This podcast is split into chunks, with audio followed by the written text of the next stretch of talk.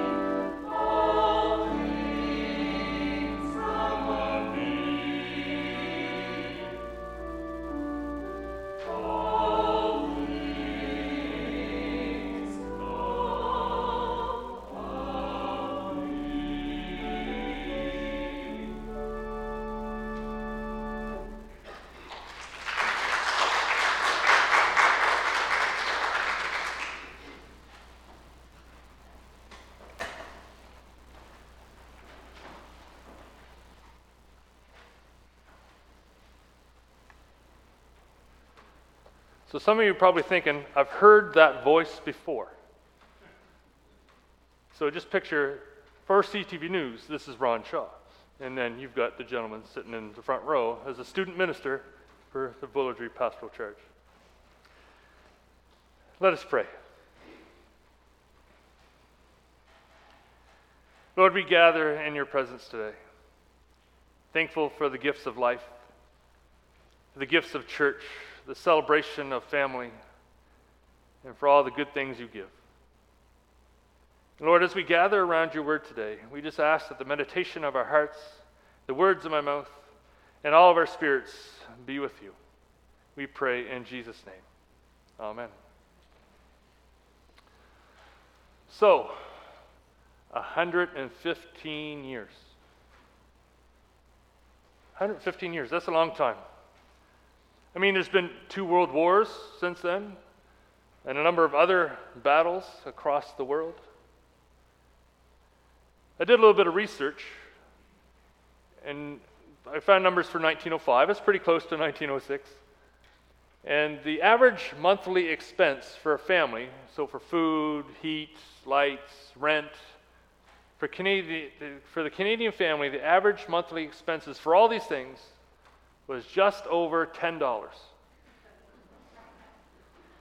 Just $10.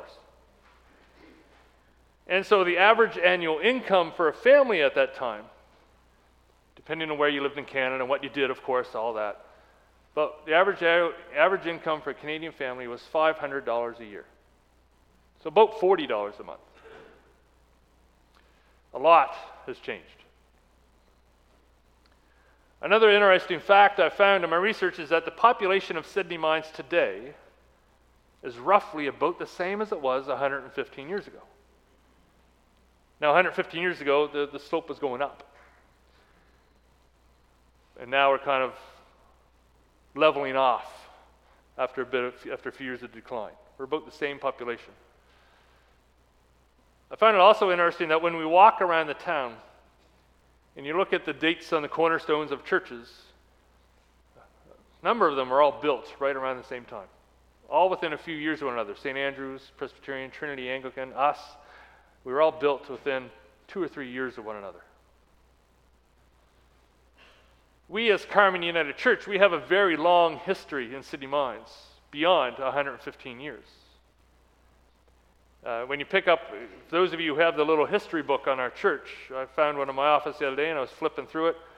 And we trace our roots back to the early 1800s when the first Methodist missionaries came to Sydney Mines and, and met in houses for Bible study and prayer. We, in our history, we built the first Protestant church in Sydney Mines, located on what is now the, the land that is occupied by Sydney Mines Middle School. And that building was completed in 1840. By the turn of the century, that we were found, that they found that that building was a little too small for the growing of the church and the growing of the town. So in 1904, they started fundraising to build this place. And when all was said and done, when this building opened in 1906, this month in 1906, it, to build it, to furnish it, cost just over $10,000. A lot has changed. Now, over the last 115 years, there's been a lot of faces passing through this building. I think of people coming for the first time, maybe as children with their parents to be baptized. I think of the celebrations that have happened here anniversaries, birthday parties, um, weddings. I think of all that's been going on in our hall, the many, the many dinners and potlucks, CGIT, karate, parties, concerts, plays, fundraisers, and so on. And I also think of those who came to this church for the final time, for funerals. Through the highs and lows of life, Carmen has been central in the lives of many, many people, like any church. Those of you who grew up in this building have shared with me many wonderful stories of people and events that have happened in this place. And like many churches, Carmen holds a special place in the hearts of many, many people. But then we hear, the, then we talk today, and we hear the stories and the lament that the numbers they're not what they used to be. Givings aren't what they used to be. Times have changed. Priorities have changed. The town, it has changed. Now, last week I shared some statistical numbers that we received from, a research, from research that was done on the north side over the last couple of years. And I'm not going to go through these numbers again today, but one of the things we learned is that people are lonely, people are afraid, people are lacking in hope and in trust. Now, learning these things helps explain a little bit more about this complicated relationship and the interwovenness of drugs, alcohol, and poverty here in our town. All of this wrapped together into one incredibly complicated ball of yarn that is tangled together. But it also helps us explain the challenges we face as a church, trying to reach out to people to invite them to join us. When they lack hope, when they lack trust, when they're lonely and afraid, it's not just the church they've stopped going to, they've stopped going to other things as well. But all is not lost. All is not lost. We believe in a God Uh, we, we, we can trust. We believe in a God of hope. We believe in a God who walks with us in our loneliness and our fears. We believe in Jesus who came for these type, for people such as these. We believe in a God who loves all humankind and wants to bring love, hope, and healing to all. I also believe God is waiting for our churches to step up. To step up and be his disciples, agents of his love, his healing, and his hope.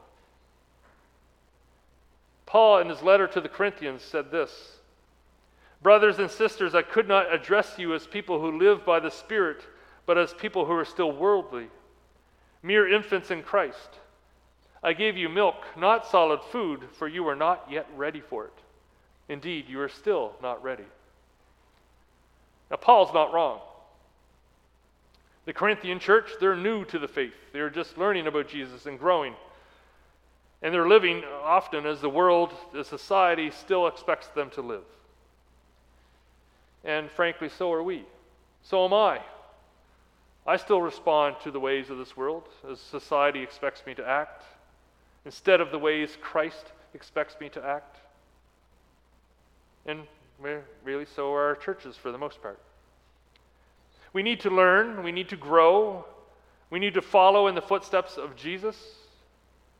We need to find a way to move beyond the milk and onto the solid food God has for us. We need to grow and mature into the image of Christ. Now, this acknowledgement, this understanding of this first need is just one of the steps along the way. The willingness to know we are still like infants in our faith, there's always room to grow. And so we ask God to help us. And so as we grow, who do we follow? Do we follow Paul? Do we follow Nick? no. we follow Christ Jesus. Paul asked the Corinthians a question in his letter. He said, Who do you follow? Is it Paul? Is it Apollos? He's asking them to consider who is the authority that they follow, who is most important in their life. And so Paul goes on to say, What, after all, is Apollos? And what is Paul? Only servants through whom you came to believe, as the Lord has assigned to each his task. I planted the seed, Apollos watered it, but God has been making it grow. So neither the one who plants nor the one who waters is anything, but only God who makes things grow. The one who plants and the one who waters have one purpose and they will each be rewarded according to their labor. For we are co workers in God's service. You are God's field, God's building. Paul says people plant the seeds, people water the seeds, but it is God and only God who makes it grow. My job is to plant seeds and help water them, and then let God do his work to make the seeds of faith grow. Why? Because Paul said we are co workers, co workers in God's building. And we are to build that foundation upon Christ Jesus. When we moved back to Nova Scotia after living in Ottawa, Anna was just a wee little baby, a few months old. We were renting a house, a big old house. It was a duplex, three stories, but its foundation is a little sketchy. It had cracks and holes. Parts of it had started to slide off and sink. And what happens in a house when the foundation begins to do these kinds of things? Right? The floor gets a little uneven.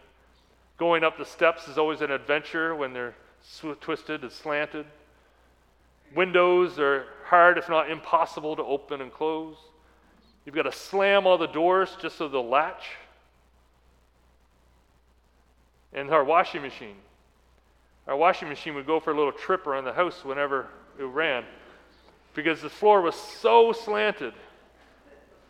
You started up and it would just start to ride down the hill. No amount of leveling could I get to make that thing stay still. Realistically, this house needed a new foundation. I mean, you just walk around the building, and you can see pieces of the foundation literally falling off the house. But who's going to lift up a house that's over 100 years old, big old three story duplex, in order to put a foundation under it? Really, you're better off taking the whole thing down and rebuilding it, but rebuilding it on a solid and strong foundation. In Ephesians chapter 2, Paul writes this to the church in Ephesus, starting at verse 19. He says, Consequently, you are no longer foreigners and strangers, but fellow citizens with God's people and also members of his household, built on the foundation of the apostles and prophets, with Christ Jesus himself as the chief cornerstone. In him, the whole building is joined together and rises to become a holy temple in the Lord. And in him, you too are being built together to become a dwelling in which God lives by his Spirit. Christ is the cornerstone, Paul says. The cornerstone. It, he is the focal point of the entire foundation of the building. This is what we build upon. This is not just the foundation of our church, but it is also the foundation of our lives. Christ is the cornerstone. Now, Paul's writing somewhat figuratively about the building part, right? You notice what he says in verse 22. He says, In him you too are being built together to become a dwelling in which God lives by his Spirit. We are the dwelling place of God, not the building, not the church structure we're in today. We are the building. We, our lives, ourselves, we build our lives upon the foundation of Christ Jesus, his teaching, his life, his service, his sacrifice, his resurrection, his ascension to the Father. This is our foundation. We build upon these things, and Christ will live in us. Not in the church, not a temple. The church is the gathering place for the children of God to come and celebrate the gifts of God in our lives. But ultimately, Christ lives in us, our lives, our hearts. In Matthew chapter 16, Jesus asks his disciples a question. Seems to be there's a rumor going about, about just who Jesus is in the community. And so Jesus asks, Who do people say I am? And the disciples respond to Jesus and they say, Some say John the Baptist, others say Elijah, still others say Jeremiah or one of the other prophets. And so Jesus turns to his disciples and he says, What about you? Who do you say I am? And Peter replies and says, You are the Messiah, the Son of the living God. And Jesus says, Blessed are you, Simon, son of Jonah, for this was not revealed to you by flesh and blood, but by my Father in heaven. And I tell you, you are Peter. And on this rock I will build my church, and the gates of hell will not overcome it. Peter declared who is the ultimate foundation It's Jesus, the Messiah, the Son of the living God. He is the foundation. And what does Jesus say he will do? That he will take this solid rock, this strong foundation, and he will build his church, and the gates of hell will not overcome it. Now, I'm not going to sugarcoat anything. It's tough to be the church right now. Numbers are down, givings are down, expenses are through the roof. It's tough to be the church today, and, and it even looks maybe bleak at times, especially when we pick up papers and articles and it says that in North America we're closing basically a church a day in North America. And we certainly have closed our fair share of churches here in Cape Breton over the last decade or two. But I'm here to declare, to declare that all is not lost. It is not lost. In the United Church Creed, we hear these words We trust in God. We are called to be the church, to celebrate God's presence, to live with respect in creation, to love and serve others, to seek justice and resist evil, to proclaim Jesus crucified and risen, our judge and our hope. In life, in death, in life beyond death, God is with us. We are not alone. Thanks be to God. We are not alone. Not alone. When all hope is lost, we are not alone. When we're lonely or afraid, we are not alone. When we don't know what to do and the, the challenges of life, of faith and church face us, and we struggle, we are not alone. If we accept this to be true, if we accept God is always with us, that He never leaves us abandoned or alone, then we have the start of a firm, strong foundation. And we learn about Jesus. We put our cornerstone in place that holds the whole of the foundation and the building all together. We learn about the we learn from the wisdom of the apostles and other stories in the Bible. And that foundation begins to grow. We grow. And God dwells in us. So, what does the future hold? I have no sweet clue. No idea. But God does. And I know He has a plan. He has a plan for your life, He has a plan for the lives of everyone in our communities. And it's a good plan, a great plan, because it is God's plan, our Father's plan. And it comes from our Heavenly Father, the one who sent us His Son, so that we may know the depth of His love. And he, so Jesus could show us the way. So, yes, we're celebrating 115 years here today. 115 years of over 200 years of Christian witness in Sydney Mines that we can trace through this church. A church that started in people's homes in the early, early 1800s, where people engaged in the Bible, they prayed, they studied, they worshiped together, and they grew. As they grew, they needed more space. And so they built the church on Main Street because they did not fit in the house anymore. And in that building, they continued to worship and pray and engage in the stories of the Bible and learn and grow. And soon they outgrew that little church and they built this one. And this place was full too. But times have changed, priorities have changed, the town has changed. So we must return to the foundation.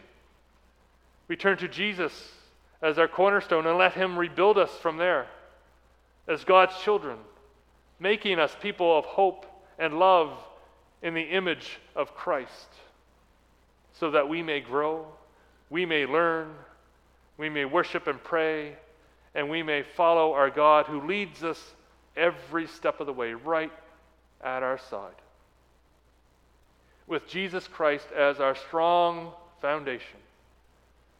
We are not alone. Thanks be to God. Amen.